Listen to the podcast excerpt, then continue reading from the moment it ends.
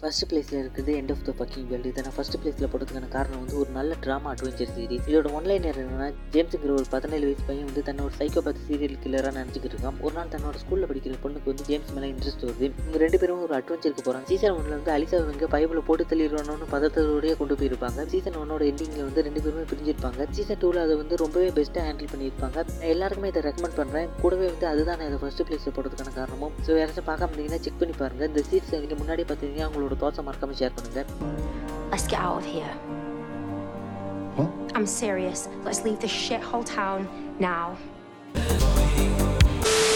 So next உங்களுக்கு எந்த விதமான ஜேனரை வந்து கவர் பண்ணுங்கிறது மறக்காம கீழே கம் பண்ணுங்க